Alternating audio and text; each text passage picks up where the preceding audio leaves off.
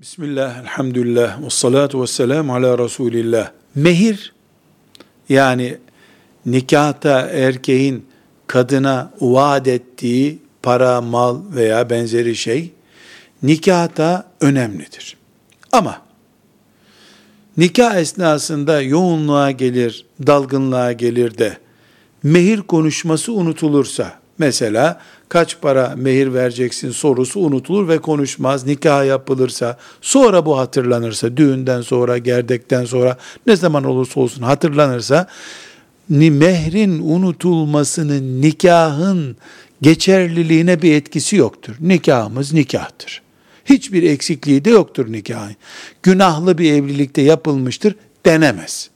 Sonradan yeniden mehir konuşulabilir mi? Konuşulabilir. Mesela düğünden önceki konuşulacak mehir yüzdü, yeniden konuşulup erkek onu kadına verebilir. Bu bir tartışma konusu olursa bilir kişiye müracaat edilip kadına benzer kadınların o günlerde kullandıkları mehir ölçülerine göre bir mehir takdir edilebilir.